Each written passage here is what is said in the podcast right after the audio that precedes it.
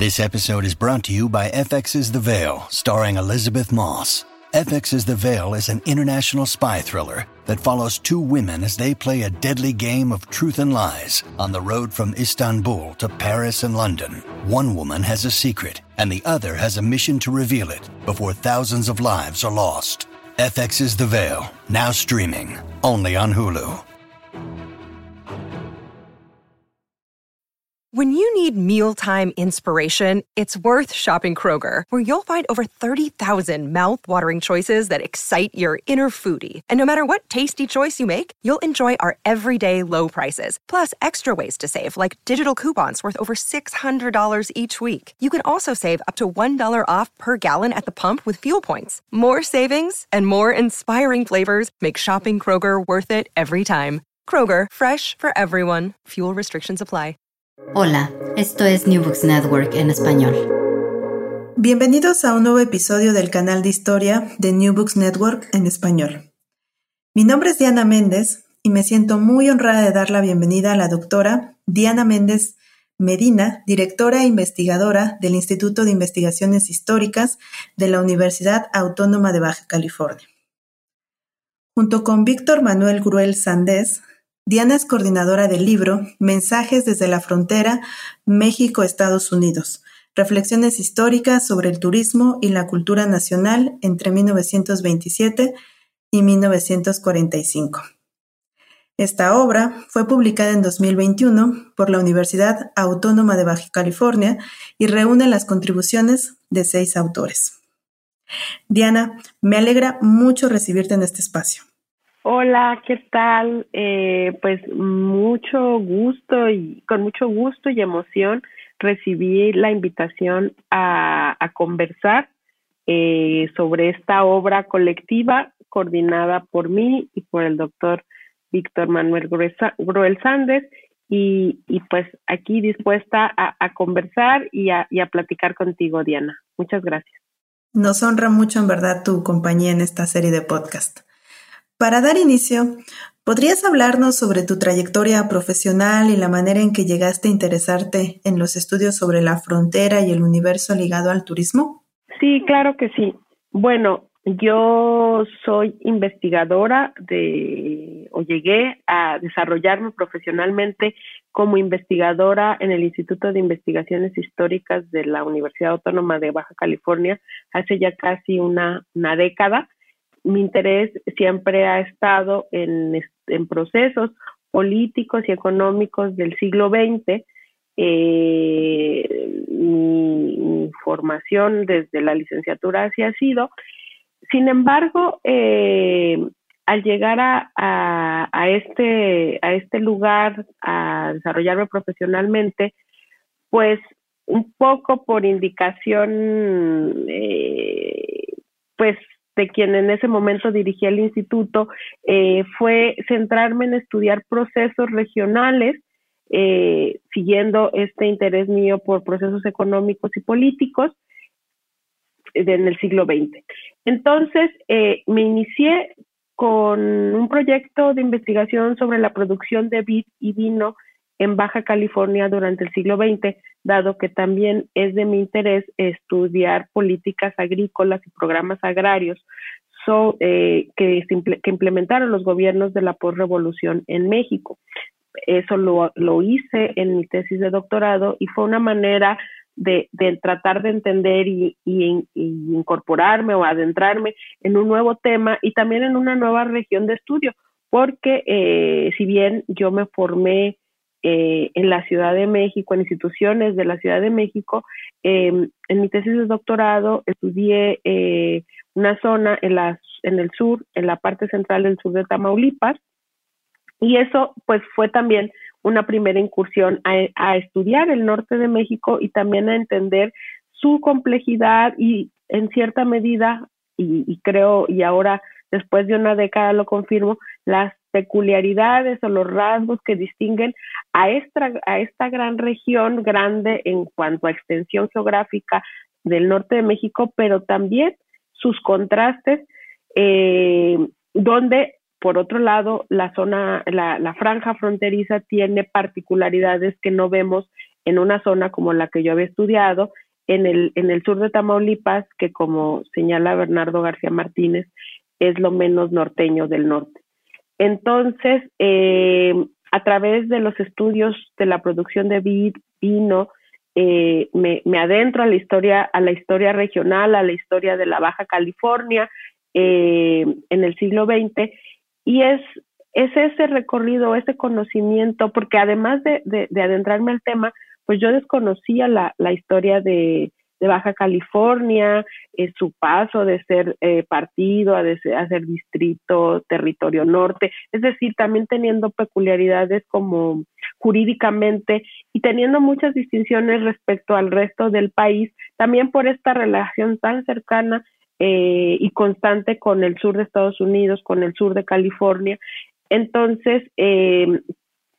mi, mi, mi, acercamiento al tema de la vid y el vino vino a la par de un conocimiento de la, historia, de la historia de la Baja California y de la historiografía de la Baja California, eh, y particularmente de Tijuana, donde ineludiblemente los temas sobre el turismo y sobre mm, estos servicios que hasta el día de hoy eh, siguen, el sector servicios sigue siendo el motor de la economía en gran medida en Tijuana, me, me fue llevando poco a poco a estudiar este tema eh, pero no solamente desde un punto de vista cultural, sino como, como eso, como actividades económicas o como, como una actividad económica que no solamente se constreña a la década de los 30, sino que, que hasta el día de hoy, insisto, sigue estando presente en la economía y, y en, gran, en gran medida se considera como, o se ha considerado como parte del detonante del desarrollo regional,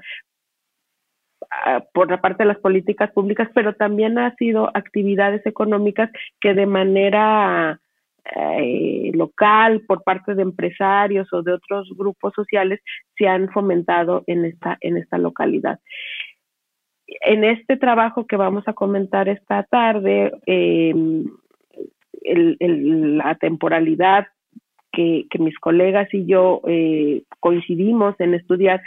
corresponde a los años 20 y desde 1927 hasta 1945, aunque eh, por otra parte, y tal vez eso en algún otro momento lo, podremos conversar, eh, vinculado con el, con el estudio sobre la vitivinicultura, tengo un interés particular actualmente por eh, profundizar en los estudios del enoturismo y los orígenes del turismo enológico en Baja California pero ese es el, mi recorrido hasta y por qué estudiar o interesarme en los estudios del turismo. Muchas gracias, Diana. Con la mención a la producción de vino nos vamos adentrando a las dinámicas de Tijuana. Como veremos más adelante, la relación entre turismo y agricultura fue una de las más destacadas en este espacio. Pero antes de llegar a este punto y a sus tensiones, cuéntanos por favor, ¿Cómo surgió la idea de preparar un volumen dedicado a reflexionar históricamente sobre el turismo y la cultura nacional? Tengo entendido que previo a la presentación de las seis contribuciones, los temas se dirimieron en seminarios de intercambio. Así es, pues eh, el origen de este libro tiene, se remonta a, a, una primera mesa que presentamos en las jornadas internacionales Historia, Patrimonio y Frontera, que es el evento que anualmente se organiza en, en el Instituto de Investigaciones Históricas de, la UABC eh, para hablar sobre los temas que, que, nos son comunes en esta, en esta región. Coincidimos colegas eh, que iniciábamos o, teníamos poco tiempo de, de, de, habernos incorporado a nuestras respectivas instituciones o quienes concluían tesis de, de posgrado eh, tanto de maestría como de doctorado, donde, donde nos unía el interés por, por los años 20, 40, el interés por el cardenismo eh, y, las políticas eh, culturales, pero también económicas, que, y, particularmente para, diseñadas para la frontera y para incorporar a, los, a, los, a la zona fronteriza y a Baja California al desarrollo de, de, del país que, que, coincidimos en estos, en estos temas y decidimos, eh, donde además de, estas coincidencias temáticas, el turismo, eh, las representaciones de, de, México y de la frontera hacia, hacia el exterior, pero también dentro, de, dentro del país, en un momento muy particular de las relaciones de México hacia el exterior, pero sobre todo con Estados Unidos, eh, que es en la época, el gobierno de Lázaro Cárdenas y el gobierno de, Roosevelt, nos, fue, nos fue llevando a, encontrar estos puntos comunes y donde el turismo era una, una constante en, en los temas que en ese momento presentábamos y discutíamos en esta en esta en este primer presentación al público en las jornadas eh, que es el simiente del, libro. Después tuvimos dos, dos seminarios en el cual eh, fuimos depurando cada uno nuestras nuestras propias propuestas.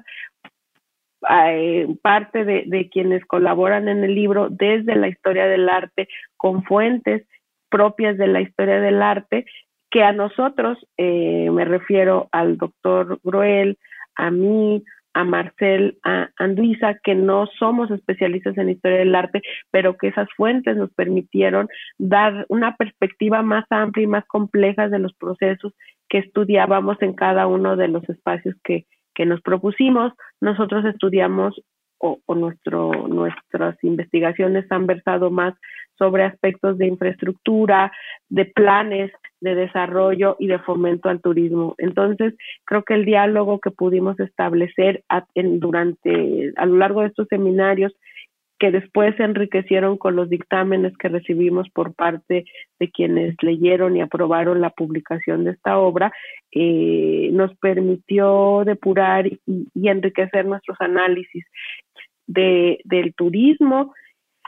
eh, de cómo es que eh, el gobierno federal, particularmente, eh, o, siendo evidente durante el cardenismo, pone énfasis en esta actividad económica, pero que también tiene una, una implicación cultural y de proyección de, del país hacia el extranjero y de lo que se quiere mostrar o lo que se quería mostrar en ese momento como lo que era, era México y de los medios o de los dispositivos audiovisuales de los que se, se valió el, el, gobierno cardenista, eh, revistas, exposiciones internacionales, películas, pero también la, el trabajo fino o el trabajo de, de, diplomacia cultural y de, y de la labor que, que los gobiernos hacen en diferentes instancias para para, para granar o para depurar o para mostrar la mejor imagen de México que, que algunas de nuestras compañeras examinaron, me parece que de manera muy puntual y que enriquece esta, esta obra que, que, muestra, me parece, eh, una, el turismo como actividad económica, pero también como una, un objeto de estudio de la historia cultural, que creo que es lo que más se ha trabajado, pero nosotros, una vez concluido la obra, me parece, eh, y, bueno, lo dejamos a, en, a, consideración de las y los lectores, que, que no, que, que considerar el aspecto económico y cultural del turismo no está disociado, al contrario, si los combinamos tenemos explicaciones más complejas sobre lo que es el, el turismo y sus consecuencias. Magnífico. Este caso corrobora la potencia que tiene el trabajo en equipo para generar contribuciones colectivas y para extender los horizontes individuales. En concreto, al crear puentes entre la historia regional y agraria con la historia del arte. Un ejercicio muy interesante. Para irnos adentrando al contenido del libro que hoy comentamos, partamos del título mismo. ¿Qué implicaciones historiográficas tiene partir del estudio de las relaciones México-Estados Unidos desde los mensajes. Considero que es una cuestión relevante porque nos remite tanto a aspectos materiales como inmateriales. Sí, bueno, el, título Mensajes desde la frontera México-Estados Unidos tiene una, una, una implicación eh, eh, local y diríamos que hasta personal por parte del co-coordinador y mía, porque nosotros eh, ambos nos formamos en diferentes momentos en instituciones educativas de la Ciudad de México, donde hay ciertos, eh, ciertas líneas historiográficas, autores que, que, que consideramos y que, que, y que se leen y se discuten, y que dentro de la historiografía del turismo, que no existe, me parece, de como un corpus integrado para el caso de México hecho desde México y desde la Academia de México, eh, sino que lo que se produjo de manera regular y cuantiosa hace una década o un poco más eh, fue desde la escrito desde Estados Unidos por la Academia estadounidense que es eh, eh, obras que, a, nosotros y nosotros eh, citamos, incluso podemos decir que lo tomamos como modelo porque hay obras colectivas que, así lo hicieron hace 10, 12, 15 años, pero que pocas veces en ese y en otros temas volteamos a ver y analizamos y valoramos la historiografía mexicana, pero muchas veces todavía menos consideramos aquello que se escribe fuera de la Ciudad de México en una universidad estatal pública como en la que nosotros laboramos y, quien edita esta obra. Entonces, pues mandar un mensaje historiográfico desde, desde esta parte, eh, de este extremo noroeste de México, pero también desde la historiografía mexicana que se plantea un volumen colectivo como eh, hace 12, 15 años lo hicieron la historiografía estadounidense sobre un tema que eh, donde no se puede desvincular y siendo la frontera nuestro parte de nuestros de nuestros casos eh, de estudio, ¿no? Porque hay un caso en el libro que se remite a Acapulco o el caso de, de, Rocky Point o Puerto Peñasco, que bueno, pertenece, está en la costa de, de Sonora, no está físicamente en la, en la, en la frontera, en el, en el territorio contiguo a Estados Unidos, pero eh, siendo el norte nuestro objeto de estudio, en este momento, en los años 20, 30, donde eh, es un punto de encuentro, pero también es un punto de referencia y de importancia eh, para la, el gobierno federal particularmente el gobierno de Lázaro Cárdenas, que tiene un interés particular por la Baja California, pero también por conectar al país, al centro del país, con Estados Unidos a través de las carreteras, siendo la carretera 85 la carretera panamericana eh, que atraviesa y que llega desde el centro del país, bueno, que atraviesa toda la República, pero que conecta con, con el sur de Texas. Entonces, eh, esa es la el significado o, o, el por qué plantear ese, ese título de, de esta obra. Muy bien, sin duda alguna tenemos que buscar el tiempo y la manera de adentrarnos más en esta historiografía que no solamente es producida en la Ciudad de México y que también pone puntos esenciales para entender la historia integrada de nuestro país. Al respecto de estas discusiones historiográficas, quiero destacar que una de las cualidades que distingue a esta actividad en tiempos recientes es su decidida apertura hacia la construcción de explicaciones que rebasan espacial y teóricamente a la nación. Nos hablaste ya de cómo esto se pone en términos de la región y de la nación y ahora me gustaría que reflexionáramos más sobre la nación como una escala más de análisis frente a otras. Es precisamente en este sentido que considero que la obra que coordinas constituye un aporte al ampliar esas narrativas justamente desde el noroeste, noreste y la vertiente del Pacífico. ¿Podrías comentarnos cuál es el tratamiento que el volumen da a la noción de frontera para entender las relaciones entre México y Estados Unidos en este juego de escalas? Claro, la, la frontera tiene una, una connotación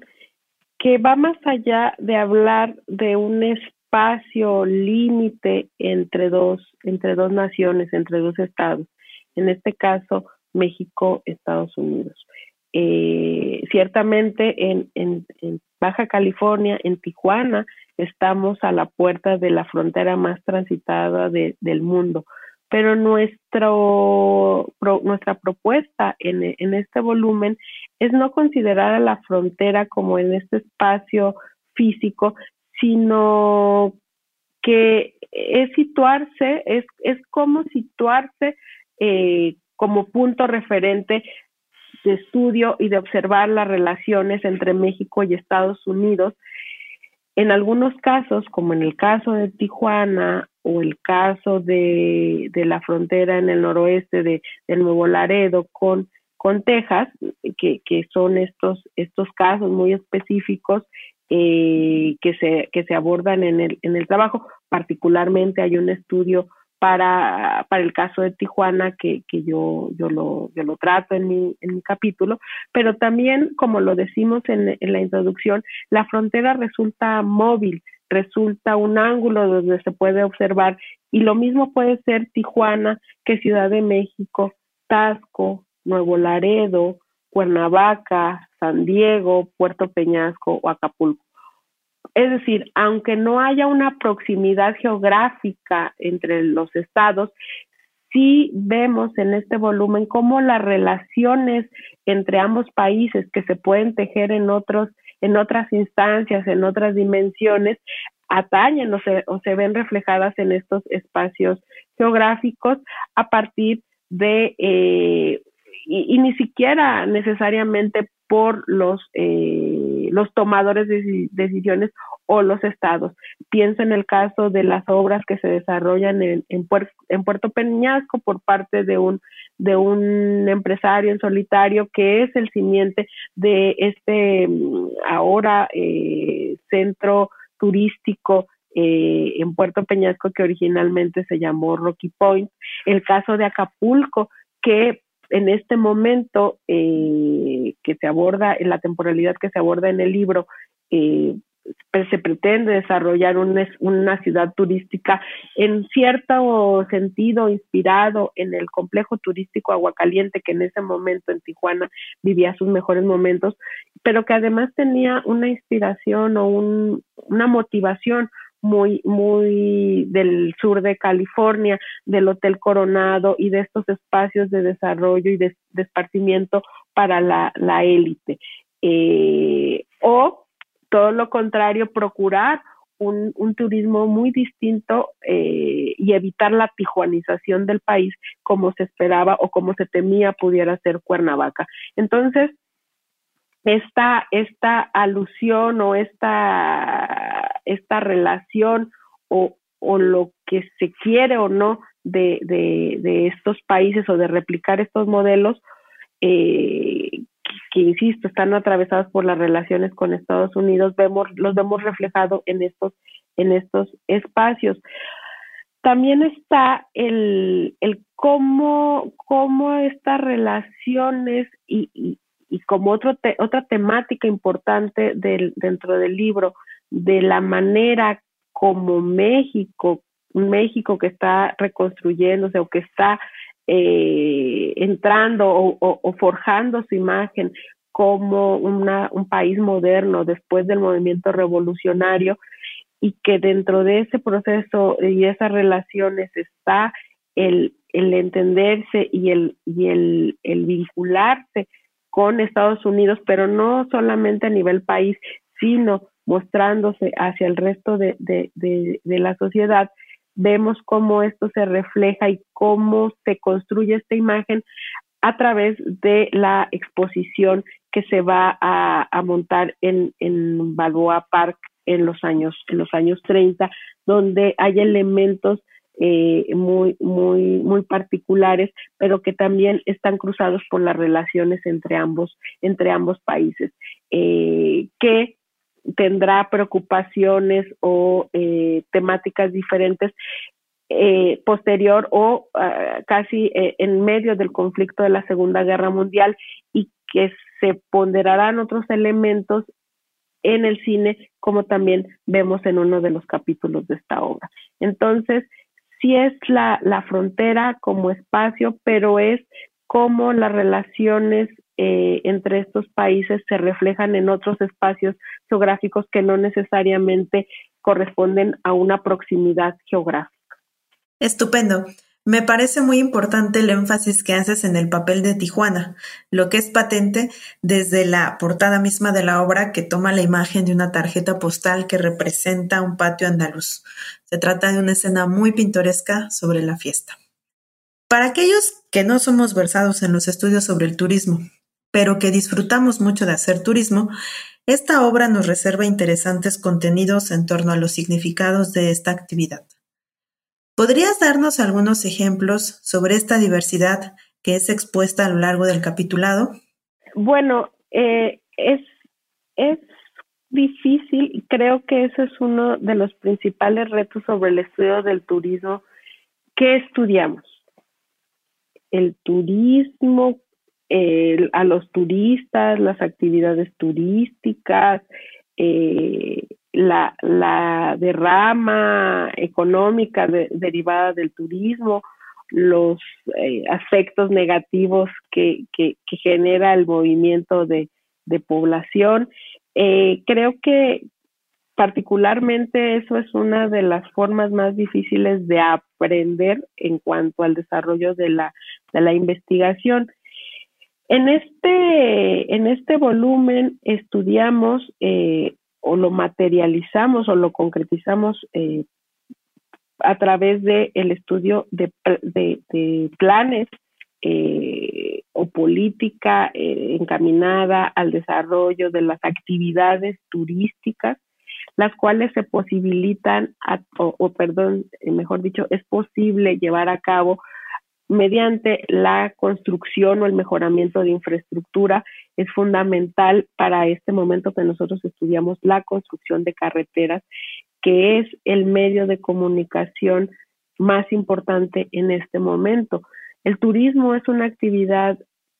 del siglo XX o, como acuñado con el término turismo, turista o turismo diferente a las exploraciones o a los recorridos que se hacen durante el siglo XIX, porque también tiene, se masifica gracias al desarrollo de los medios de comunicación, las carreteras y posteriormente la aviación, pero en este momento son las carreteras eh, a las cuales el gobierno federal desde los años 20, pero particularmente con Lázaro, durante el gobierno de Lázaro Cárdenas, con un con la finalidad de, de, conectar a, México con Estados Unidos, pero también de facilitar la, el traslado de turistas estadounidenses. Eh, va a tener como, principal motor la construcción de, carreteras, particularmente la carretera 85 que vemos en esta obra. Eh, algo que, que, también es importante y que se estudia menos y que aquí lo hemos, eh, lo señalamos de manera tal vez tangencial, la construcción de espacios de hospedaje y de actividades lúdicas que se ofrecen a, a estos a estos turistas, ¿no? Eh, que esa es otra línea de estudio. El, la, eh, los hoteles, las actividades eh, las cuales atraen a esos, a esos visitantes. Eh, pero también lo que lo que se, lo que se genera como medios audiovisuales para atraer a esos a esos eh, turistas y al tipo de turistas que se quiere atraer porque en eso coincidimos, eh, o así lo ha señalado, por ejemplo, Alex Zaragoza, para el caso de, estudiando el turismo en México desde Estados Unidos, que cada, cada gobierno ha, ha, delineado, ha definido su tipo de turista ideal y los espacios que, que, que son o se convierten en atractivos turísticos. Para este momento, eh, la ciudad de Tasco y el modelo de Tasco como un, pueblo de origen colonial, eh, con población indígena, pero también con un alto evidente eh, herencia hispánica que se traduce en, construcciones majestuosas del barroco, es, es, el, es el modelo y es eh, las ciudades que el, que el, que el gobierno cardenista va a privilegiar y que va a hacer el, presentado para atraer estos turistas ideales, que muchos son estadounidenses, pero algo en lo que pone énfasis también el gobierno cardenista es en un turismo nacional, de familia, que fomente valores eh, nacionales y sobre todo que aluda a este, a este pasado indígena y también, y también colonial. Entonces, eh, me parece que esos serían algunos de los temas que, se estudian o que están más presentes en esta, en esta obra colectiva. Qué generosa ha sido tu respuesta. Queda claro que los estudios sobre el turismo son un campo promisorio por la diversidad de posibilidades analíticas que has expuesto. Pasemos ahora a comentar tu contribución individual que lleva por título Contra el turismo, alternativas para la transformación económica y social de Tijuana entre 1935 y 1939. Esta pieza marca un eje que nos presenta un ritmo de vida previo al cardenismo y luego muestra la irrupción de sus políticas al procurar su transformación. ¿Podrías hablarnos de qué procesos conectados entre México y Estados Unidos dieron forma a Tijuana antes de la década de 1930? Claro. Eh, bueno, en, en, este, en este capítulo, eh, la primera parte, yo hago una revisión de la historiografía que da cuenta de estos, de estos procesos eh, y que intenta ser crítica porque eh, es, es, necesario dar este preámbulo eh, que, que pensaríamos nosotros quienes estamos aquí, quienes conocemos y estudiamos la, la historia de Tijuana, que es que es conocida, aunque para el público en general, y, eso fue una de las observaciones de los dictaminadores, no lo, no lo es. Eh, esta, eh, Tijuana tiene como que, para principios del siglo XX es una localidad, un rancho muy, muy pequeño, el rancho de la tía Juana, eh, pero que eh, eh, empieza o se observa un desarrollo económico, por lo menos el, el, la expansión del turismo eh, que no necesariamente se refleja en una mejor infraestructura de la ciudad. A partir de la década de 1910 con el arribo de visitantes eh, provenientes de todo Estados Unidos pero particularmente del sur de California ante el avance de las de las leyes eh, temperantes y de la prohibición de los juegos de azar el consumo de bebidas alcohólicas eh, y una serie de de prohibiciones eh, de estos grupos temperantes en el, en el sur de, en, en todos Estados Unidos, insisto, pero que se hacen evidentes en el, de manera, de manera contundente y, y, que, y que, están aquí eh, allende, cruzando la, la frontera en el sur de California. Em, eh, Tijuana ofrece esa posibilidad de eh, apuestas eh, en las ferias que, que empresarios de del sur de California y que empiezan incluso a llegar desde la costa este de Estados Unidos a, establecer ferias, peleas de gallos, corridas de toros, este, a montar cantinas, casinos y una serie de espacios que permitan a, estos estadounidenses eh, llevar a cabo estas actividades que en su país están siendo prohibidas. Eh, eso transforma la economía y la dinámica de este pues de esta localidad tan pequeña a principios del, del, siglo XX que se va a desbordar y va a vivir este momento de auge durante la década de los 20 una vez que en 1919 se impone la ley Volstead. Estas medidas que, que, que iban dándose paulatinamente la década del 10 a partir de 1919 se, se impone esta, esta ley que las prohíbe completamente y entonces eh, cada vez llegan más visitantes porque son, son estancias muy breves de apenas siete horas, ocho horas. Mm, pocas personas pasan más de, de, de 24 horas eh, en este, en, en el, en, en Tijuana, ¿no? En el rancho, en el rancho Tijuana que eh, a partir de 1928 va a tener una nueva atracción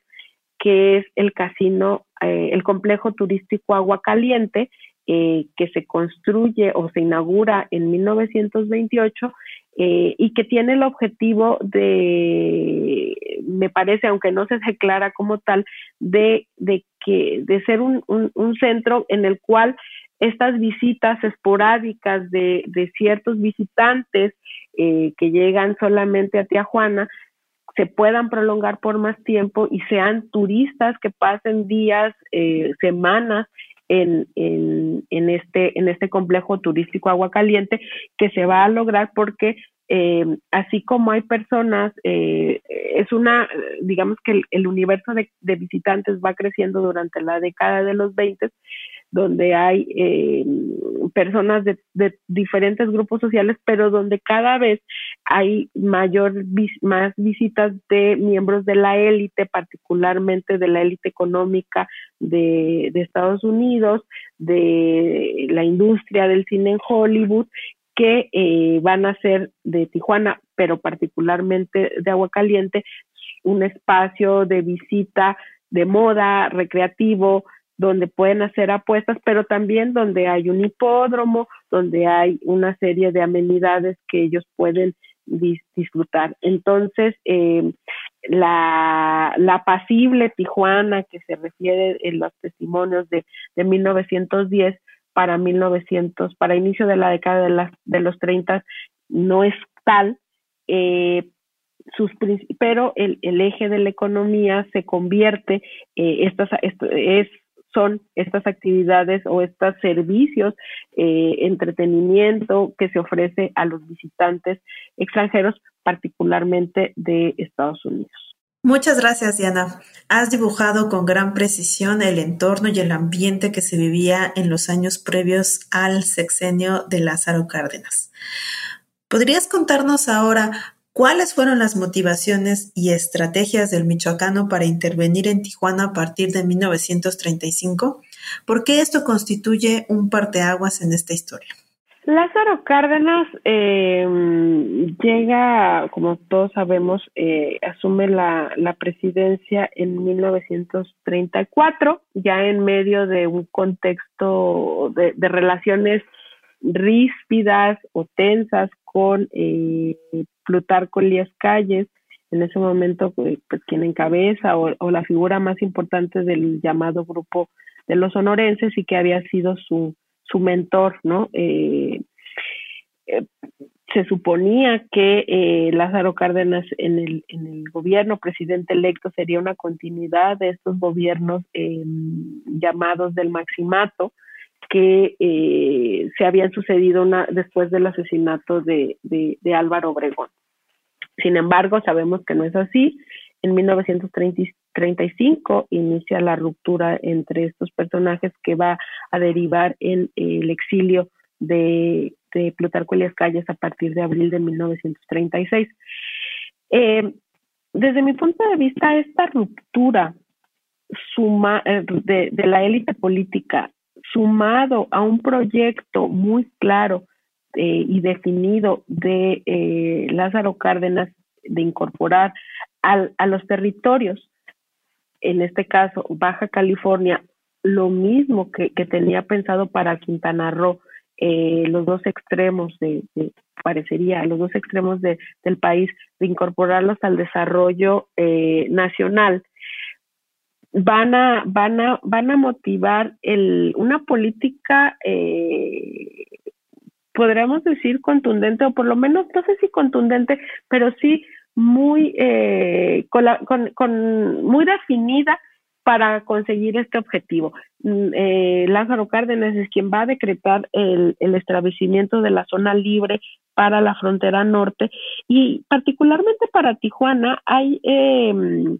este, esta motivación de acabar con el vicio. Lázaro Cárdenas nos dice eh, en, sus, en sus memorias que es casi una, una empresa personal acabar con, con el vicio y, y acabar con el vicio significaba eh, cerrar cantinas, obviamente. Sabemos que eh, la, la, política antialcohólica durante su gobierno va a ser también otra de sus, de sus banderas eh, eh, y, que, y que Tijuana para Lázaro Cárdenas era el símbolo de ese vicio que él quería erradicar cerrando cantinas, obviamente, casi eh, acabando con los con las apuestas, con los juegos de azar, que esa es esa es la razón por la cual se cierra eh, lo que en ese momento era el gran atractivo del Salón Oro del casino agua del centro del centro del complejo turístico Agua Caliente, porque también es cierto, eh, hay que generalmente se asume como que hay un cierre de, agua, del complejo turístico Agua Caliente. No, lo que sucede es que se prohíben los juegos de azar, lo cual incluye el, el Salón Oro,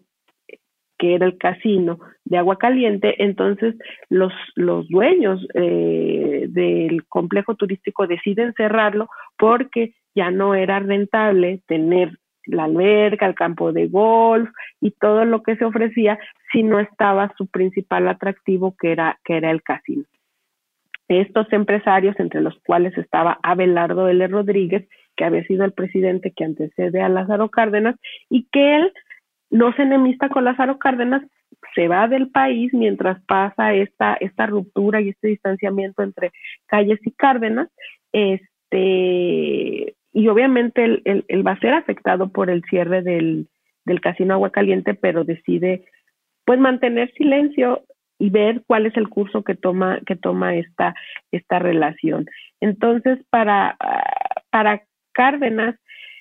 había que acabar con el vicio y la única manera de, darle vida y de, y de, buscar la transformación, porque eso es lo que él se propone para el caso específico de Tijuana, transformar económicamente a esta localidad, fomentando otro tipo de actividades económicas como él lo decía, apartadas del vicio, es decir, la construcción, la agricultura, la minería, eh, y buscando, y así se, se leen las fuentes que, que yo utilicé para, para elaborar este capítulo, particularmente en el Nacional, en las memorias de, de Lázaro Cárdenas, eh, que las personas encontraran un, un modo, por llamarlo de alguna manera, decente de vivir, cuando, por otro lado, esa población no, no sabía, pero además no estaba interesada en, incursionar en estas actividades, porque para ellos era muy decente y muy honorable ser cantineros, ser meseros, ser talladores en los casinos, hay una serie de oficios y un universo social y del trabajo que eh, dentro de esta concepción que Lázaro Cárdenas tiene del vicio no cabe, pero que, que, existía y que era la realidad tijuanense que eh, Lázaro Cárdenas intenta borrar. Muchas gracias, Diana. Debió haber sido sin duda para quienes hacían del, del trabajo ligado a los casinos y todos estos centros de entretenimiento un contraste muy grande en sus vidas al encontrarse impedidos de ejercer la profesión que ya habían desarrollado. Precisamente, los hallazgos de tu investigación muestran que el avance de las medidas propuestas por Cárdenas fue desigual y enfrentó la oposición de diversos grupos en Tijuana. Quizá con la conciencia de estas reticencias fue que se creó un plan propagandístico específico para animar esta transformación. ¿Podrías hablarnos un poco más sobre los valores que se movilizaban a través de esta propaganda y cuál era su materialidad? Por ejemplo, de aquellas alusiones al valor del trabajo, el valor de la vida familiar, etcétera, para combatir esta trama que nos describías sobre el vicio. Sí, bueno, algo que, que, que, destaco de, de, esta propaganda y que, bueno, lo hago a partir de otros estudios que se han hecho sobre, sobre el DAP. la doctora Dafne Cruz Porcini, quien también escribe un capítulo en esta obra, ha, ha, examinado, me parece de, excelente manera, el, el DAP, la Dirección de Autónomo de, de Propaganda. Eh, los diferentes medios a los cuales recurrió el cardenismo, léase la prensa, pero también la radio, eh, y también otras autoras y autores han estudiado la importancia de la radio durante, durante el, cardenismo. Eh, acá se, se da o, anuncia de manera radiofónica el plan para la, la transformación de, de, la Baja California y de, y de Tijuana, porque algo que, que señalo también en mi, en mi trabajo es que yo puntualizo o llevo al estudio del cardenismo eh, a Tijuana, aunque ya se ha hecho para el caso de Baja California, lo ha hecho Lawrence, Taylor, ¿no? Entonces, em,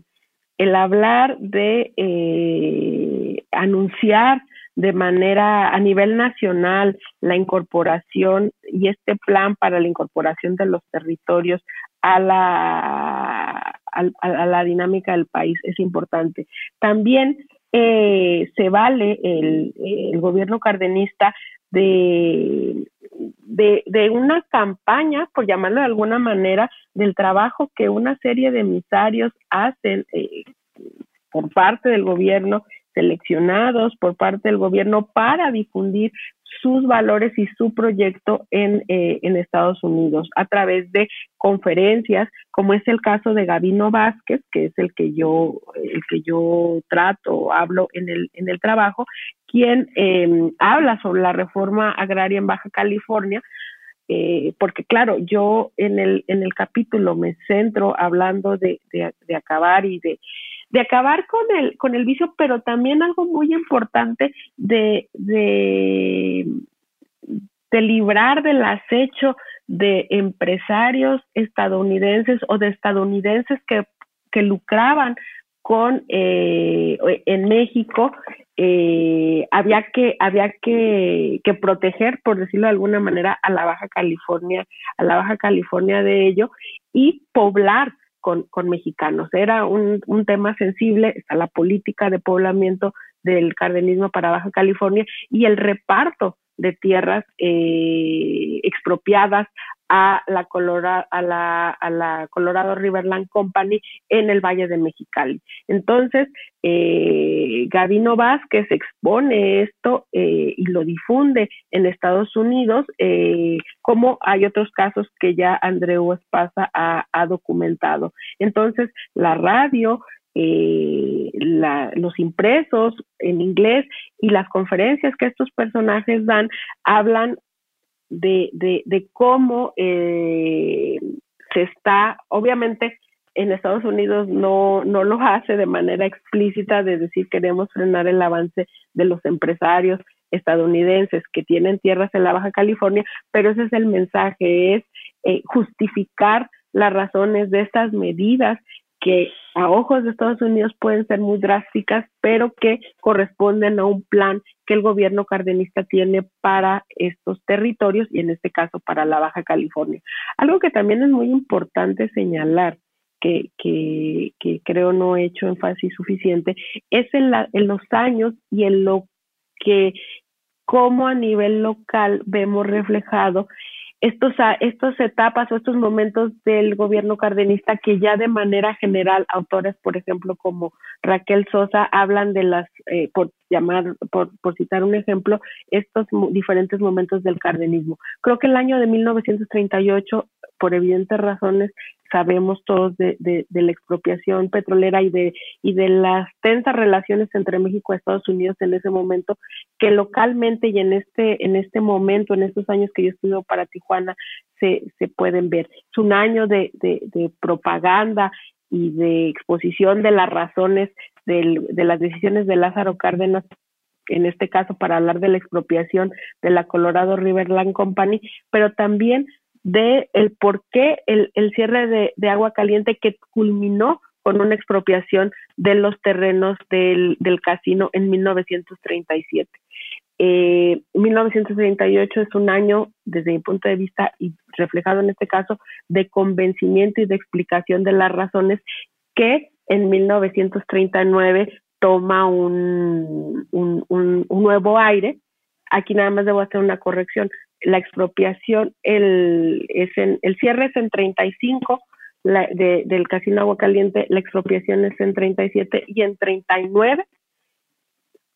eh, se, planeaba que como para conmemorar el primer año de la expropiación petrolera, el antiguo Casino Agua Caliente se convierte en una escuela, en una escuela politécnica que no se inaugura en, marzo del 39, pero sí en ese, en ese año, poco antes de, eh, de que inicie la, la campaña presidencial de sucesión de, de Lázaro Cárdenas. Entonces, eh, también me parece que, que esos aspectos o esos años o esos cambios de la política cardenista también los vemos y esos valores como como bien señalaba eh, como bien señalaba Diana también se reflejan en este en este espacio estupendo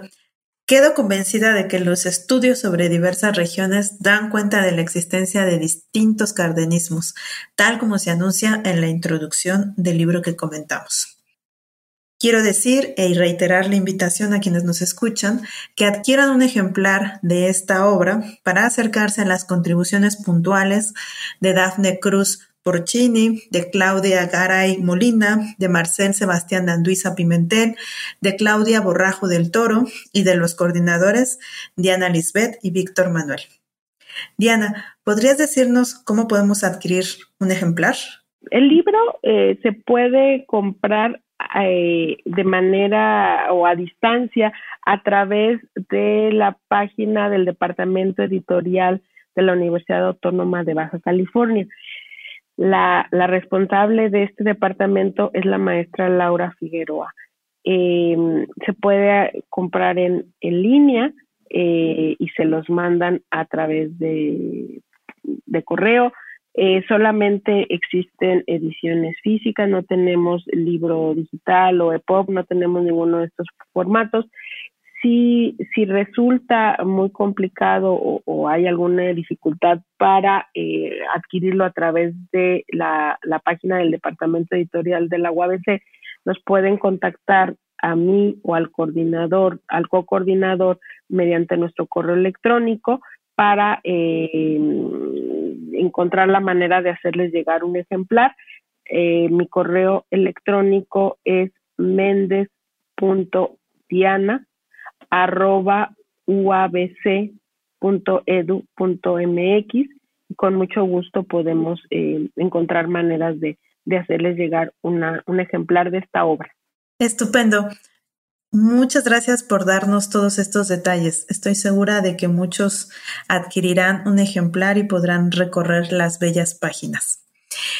Para ir cerrando nuestra entrevista, ¿podrías contarnos qué tema te encuentras trabajando ahora y sobre el cual podremos leerte más adelante? Sí, bueno, estoy en curso, eh, tengo un curso, una, una, un estudio sobre los orígenes del turismo enológico, eh, particularmente en el Valle de, Guadalupe, en Baja California, cómo es que el Valle de Guadalupe se convierte en el referente de la vitivinicultura, no solamente de Baja California, sino de México, eh, qué tanto es un proyecto de desarrollo regional, qué peso tiene el empresariado que está eh, en esta zona y sus relaciones también con el, con el gobierno federal y estatal. Eh, eso en una primera instancia y espero que eh, más adelante, andada la investigación, pueda, pueda ver o examinar también los aspectos negativos o las repercusiones que han afectado, que van en deterioro de, o, mejor dicho, se relacionan con el cambio en los usos de suelo y en la transformación de espacios destinados a la producción eh, agrícola, a la producción de vid,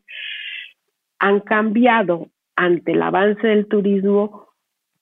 por eh, ser espacios para la construcción de casas habitación, pero sobre todo de hoteles, boutiques, restaurantes y todo esto que se ofrece a, a los visitantes.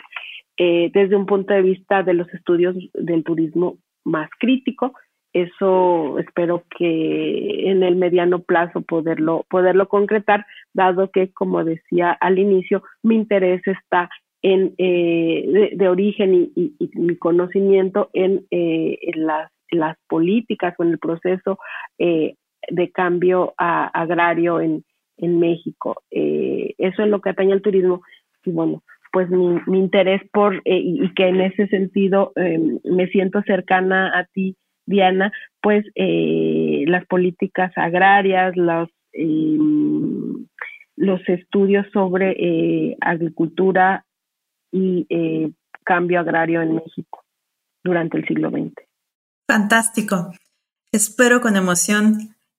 esta pieza que reúne tu conocimiento y trayectoria a propósito de las discusiones en torno a la historia agraria regional